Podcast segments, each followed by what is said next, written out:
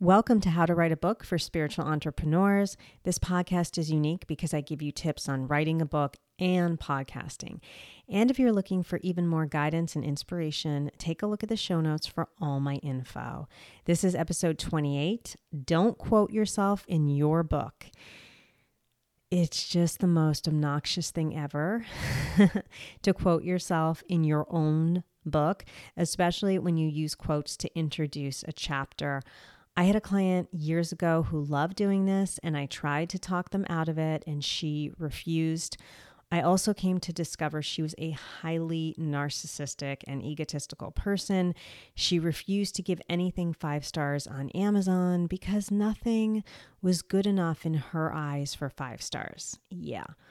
I never worked with her again. Even if you're not extreme like her, please still don't quote yourself in your own book it comes off as extremely narcissistic, even if you don't mean it that way. And if you're someone who's done it, I, I have a feeling listening to this, you didn't mean it that way, but please just, you know, stop this practice. Because when I read a book from, with all due, usually a self published author, and this author quotes themselves, it just makes me cringe. Um, and it happens a lot with coaches. Coaches sometimes like to quote themselves and just, you need to just get away from that practice because you want to come across as someone who's relatable and humble and someone who is creating teaching moments.